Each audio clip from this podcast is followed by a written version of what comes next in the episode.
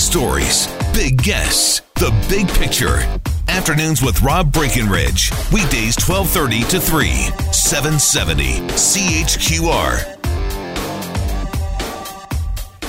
This whole asylum debate is, is I mean, it's it's been festering for a long time. It's it's got really ugly in the last week or so where you had the, the Ontario cabinet minister, Elisa MacLeod, who's responsible for this, uh, and Ahmed Hussen, the uh, federal immigration minister, basically trading barbs.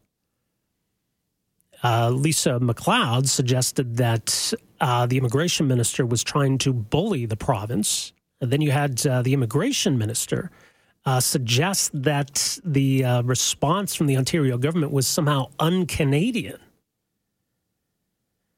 So none of this is helpful.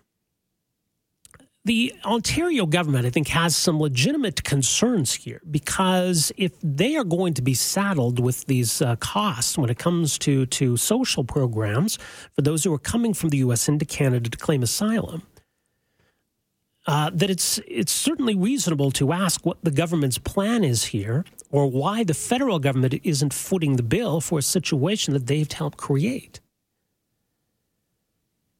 I mean, ultimately, sitting here from Alberta, I mean, there, there's only one taxpayer.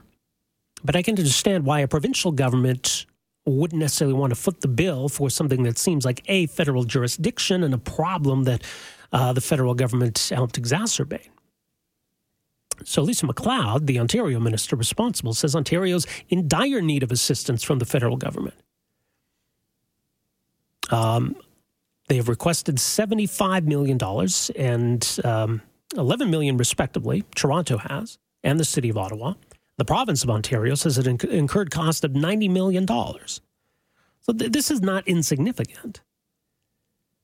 And so, what is Ottawa going to do to help cover those costs and, and be stem the tide here? So that gets back to the, the underlying issue here, where you've got situation unfolding in the United States. And through a variety of different factors and different kinds of situations, individuals are walking across into Canada, sometimes in dangerous circumstances, otherwise, sometimes not so much, and claiming asylum. And the costs are mounting. Well, there was a push for an emergency debate today in Ottawa. The uh, Immigration uh, Standing uh, Commons Committee on Immigration and uh, Citizenship was addressing this today. Joining us to talk about more uh, on this issue is Michelle Rempel, Conservative MP, Calgary Nose Hill, uh, Conservative Shadow Minister for Immigration and Citizenship. Michelle, thanks for joining us here. Thank you so much for having me. All right. So, why in this? Why, in your view, is is this issue coming to a head here? So, for the last year and a half, we've ever since the prime minister tweeted out hashtag Welcome to Canada, we've seen a vast increase in people illegally entering Canada from the United States and then claiming asylum. And that number is actually over 31,000 people in that time period at this point. And many of the people that are, are, are, claiming asylum require social program assistance, um, and, and, you know, significant intervention in terms of um, support for integration into the Canadian economy, and that all has a dollar figure attached. So the government, we started off as an opposition party saying, look, we need to decrease the demand on the system by uh, coming up with a legislative mechanism that will would essentially uh, enforce an agreement that we have the, with the United States to prevent this sort of asylum claim system shopping. And to date, the government has refused to do that, but they've said that the agreement is still valid. So essentially what we've seen is a significant policy decision made by the government to normalize this situation. They're saying, look, uh, you know, a thousand plus people a month coming into Canada this way is normal. Uh, they've created permanent uh, systems to, to support people. This is primarily hap- happening at the Roxham Road location in Quebec. You know, they've got a tent city there. And now we're seeing um, provincial governments say, look, uh, we've got a big problem. There are, in Toronto, we've heard the mayor say, look, the homeless shelter capacity is way oversubscribed. Um, there's people that are about to be evicted out of college dormitories on August the 9th because people are coming back to school. Um, and we're seeing the government's plan be to bus people from Quebec to Toronto, and now that Toronto is oversubscribed to parts unknown, very quickly the reason why I want to have this study during the summer is that the government every couple of weeks has had to announce $200 million plus. Like the, the tab is really mounting and it's quickly growing to a billion dollars just for this year to support um, people who have illegally entered Canada and then subsequently claimed asylum after having reached the United States of America. And this has not been part of the budgetary process. Um, you know, parliamentarians haven't had an opportunity to scrutinize these expenses, and they're doing it on a really ad hoc basis without a broader understanding of why we're doing this. You know, the Liberal Party doesn't have a mandate to make this policy change. This wasn't something that was discussed in the federal election. It's a, a pretty significant departure. And I'm worried about the fact that we probably can't now help the world's most vulnerable because we're so oversubscribed in these methods. So, I, you know, this is uh, all of the, the the issues that have come up over the last few weeks. I cannot wait. I think it is. I would be abdicating my duties as a, as a parliamentarian to wait until September to force the government to come up with a plan, a transparent right. plan for Canadians to show them what they're going to do in this situation. We can't uh, we, we just can't continue on this way. It's, it's ridiculous. In terms of, of what we've seen the last couple of weeks between the federal immigration minister and the new Ontario government, does, does Ontario have a legitimate point here that they're having to saddle a lot of these costs and there's no clarity from Ottawa on, on where we're going here? I was um, just on a, a television panel that was pre-taped before I called into your show. And do you know what? Do you know what the, the liberal on the panel said? He said that the government of Ontario doesn't want to welcome newcomers. That's the sort of rhetoric that we're hearing. Whereas yeah. The new government of Ontario has come out and just said, how are we going to pay for this, right? And that's a good question to ask. I mean, Ontario is in a big deficit situation, and so is the federal government. And it's really irresponsible both to people who have entered the country this way, right? Because I can you imagine being in that dormitory? You've been placed there and now you're going to have to get on a bus again to go somewhere. But it's also irresponsible to the Canadian taxpayer and to people who are saying, well, what about me? You know, uh, you know, these are questions that the government has to answer for because there's an opportunity cost to managing Canada's immigration system this way. And to me, it's not compassionate to not have a plan to deal with this especially when it impacts people who are legally trying to enter the country, um, when it impacts the refugees themselves, and, and when Canadians are being asked to pay more taxes to deal with the government's lack of, you know, the prime minister's lack of planning in this regard. You know, it's been so frustrating for me. I have been raising this issue for 18 months, and the fact that we don't have any action and that we're having to have a summer session of, of, of Parliament or a parliamentary committee on this just shows that the government really, like Justin Trudeau really hopes that this is just going to go away, and that benefits no one, and it's not compassionate. Michelle, can you stand by for a second here? Sure can. Just got to take a quick break. We'll come back. A couple more minutes uh, with Michelle Rempel. We'll talk about where, where this issue needs to go from here, how we can start to get a handle on the problem, and you know how much it's going to cost us in the meantime. Michelle Rempel uh, is on the line with us, Conservative MP, Calgary Nose Hill, Shadow Minister for Immigration and Citizenship for the Conservatives. We're back with more right after this. All right, we're back. Uh, Michelle Rempel joining us, Conservative MP, Calgary Nose Hill, Shadow Minister for Immigration and Citizenship. So, um, where, where, what was achieved today, Michelle? Where are things at? Well, I'm very glad that we forced, uh, you know, it, it, takes a lot of effort to do this, but through parliamentary procedure, um, Canada's Conservatives forced the Liberal government to have an emergency committee meeting. Uh, it'll happen in the next two weeks to deal with this. The Liberals, they did try to smush three government ministers into a one-hour session so that opposition members wouldn't have an opportunity to ask questions. Um, I'm hoping that that's not going to be the case, but I think we are going to have an opportunity to have some of the provincial ministers testify in front of our committee for the first time, including um, new immigration minister in Ontario, uh, Lisa MacLeod, uh, who had a huge, just scathing uh, commentary against uh, the government's response to the Roxham Road crisis in Winnipeg on Friday. I was also in Winnipeg on Friday.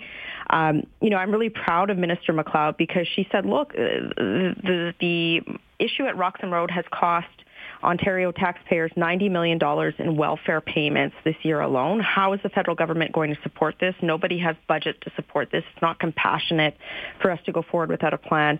And I watched the federal immigration minister. He just completely lost it. He called her un-Canadian for asking yeah. these questions.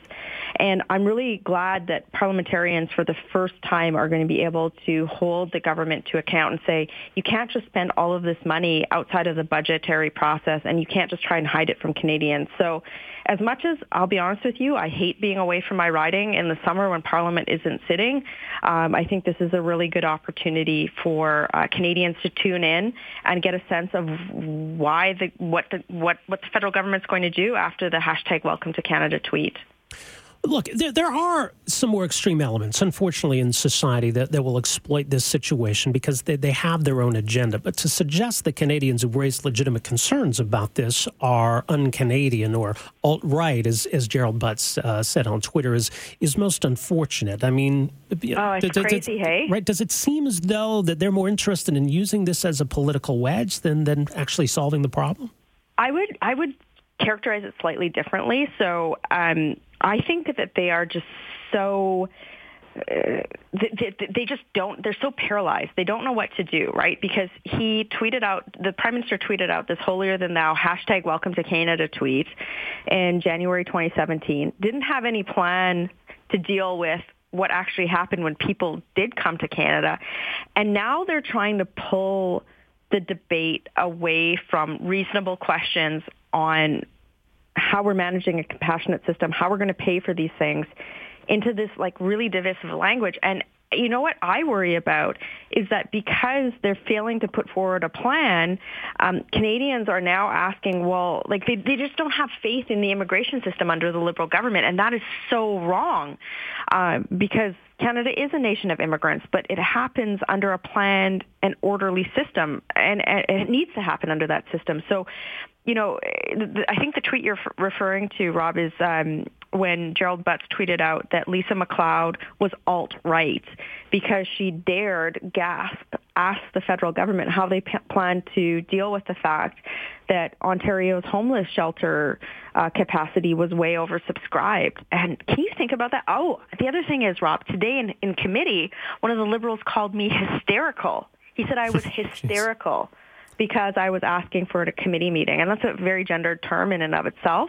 But can you imagine the federal liberals are so desperate right now to push away from uh, or try to divert the attention from the fact that they don't have a plan, that they're calling people alt-right, un-Canadian, and hysterical because we dare question how they're spending government money and how they're prioritizing people who enter into our country. Right, and again, if, if this is going to be their, their approach going forward, then it's it's on them to find a way to pay for it. If they've got a plan to try to bring those numbers down or speed up the processing of these claims, then we'd sure all love to hear about it, right? Well, absolutely, and I, and I mean, look, we can have differences on opinion on immigration policy writ large, but the government is really uh, you know, to use uh, use this term, they're trying to suck and blow, right? They're trying to say the United States is still a safe third country, but we're not going to enforce the safe third country agreement. We want photo ops of refugees, but we're not going to do anything to integrate them into the Canadian society. We want all of these. We want to declare sanctuary cities, but we don't want to come to Canadians with a costed plan on how much that's going to cost. And this is because, you know, there's a lot of virtue signaling that's involved with saying we want refugees to come to Canada. I, I, I have advocated for, for example, I put forward a motion in the House of Commons around the Yazidi genocide. These are people who are the world's most vulnerable. I, I couldn't make the same argument for somebody who's already reached the United States of America. You know, I had my NDP colleague today suggest that you know, people are fleeing persecution from the United States of America. That's a that's a tough argument in my opinion, but that aside, if this is what the liberal government is now enshrined in policy, they they have to go to Canadians and say, "This is our policy. We accept people who are we are we think that people can flee persecution from the United States of America. Uh, and by the way, it's going to cost billions of dollars over a 10-year period uh, to process their claims, house them." and uh, subsequently many of them will have to be removed from Canada. And we're going to spend that money in a deficit situation while we're increasing your taxes, while there are people in Canada who require social programs, who can't find affordable housing. Like that's the conversation they don't want to have. And, you know, finally, I, I hope that Canadians, I hope your listeners will tune into these meetings as they happen because I just think that Justin Trudeau doesn't want to have this discussion at all. He wants it to go away uh, before the federal election, and I don't think that he wants Canadians to hold him to account for the fact that he took all of these photo opportunities and now has no plan to help people once they are actually in Canada. Yeah, well said. Uh, Michelle, thanks for making some time for us here today. Really appreciate this. I wish I was in Calgary. Thanks for having me on today. Take care. Michelle Rempel, uh, Conservative MP, Calgary Nose Hill, Shadow Minister, uh, Citizenship and Immigration. So, uh, might be a tall order. You're going to tune into uh, CPAC and check out some committee meetings uh, during your time off this summer. Well, uh, maybe not, but like she said, I mean, this is an important issue. Uh, again, and it's not about hostility toward newcomers. Canada is a welcoming country, and Canada certainly has a lot of uh, mo- room to maneuver when it comes to bringing in new immigrants. I don't think most Canadians have a problem with the number of immigrants that come here each year and the number of refugees we bring in each year. Right? The uh, refugees from Syria who've been resettled, we don't really hear as much about that anymore. Now, this is a different kind of issue where we're talking about people who really don't, for the most part, have legitimate refugee claims by virtue of the fact that they were in the United States in the first place, hence the Safe Third Country Agreement. You were there first. You can make an asylum claim there. But she's right. I mean, if the liberals believe that someone can be in the United States and then come here and potentially claim asylum, then we need to say so. And we need to, for now, do away with the Safe Third Country Agreement. I think we should be careful what we wish for, though because up until now, I mean, this has been problematic, but it's more or less manageable, certainly in comparison to what's going to happen if we suspend that agreement and we see those numbers increase substantially. It seems like there's been a slight drop off in the number of people coming across the border, but it's still a challenge for governments to deal with. I mean, the Safe Third Country Agreement has always been basically a favor that the Americans have done us sure the Americans would not mind at all if someone comes in through the south border, wanders their way up to the north border, and then becomes Canada's problem. Why would they care? The Safe Third Country Agreement is a pretty good deal for Canada in that the U.S. ends up being the ones to deal with most of these individuals. How else is anybody getting to Canada if they're not coming through the U.S.? Afternoons with Rob Breckenridge, starting at 1230 on News Talk 770 Calgary.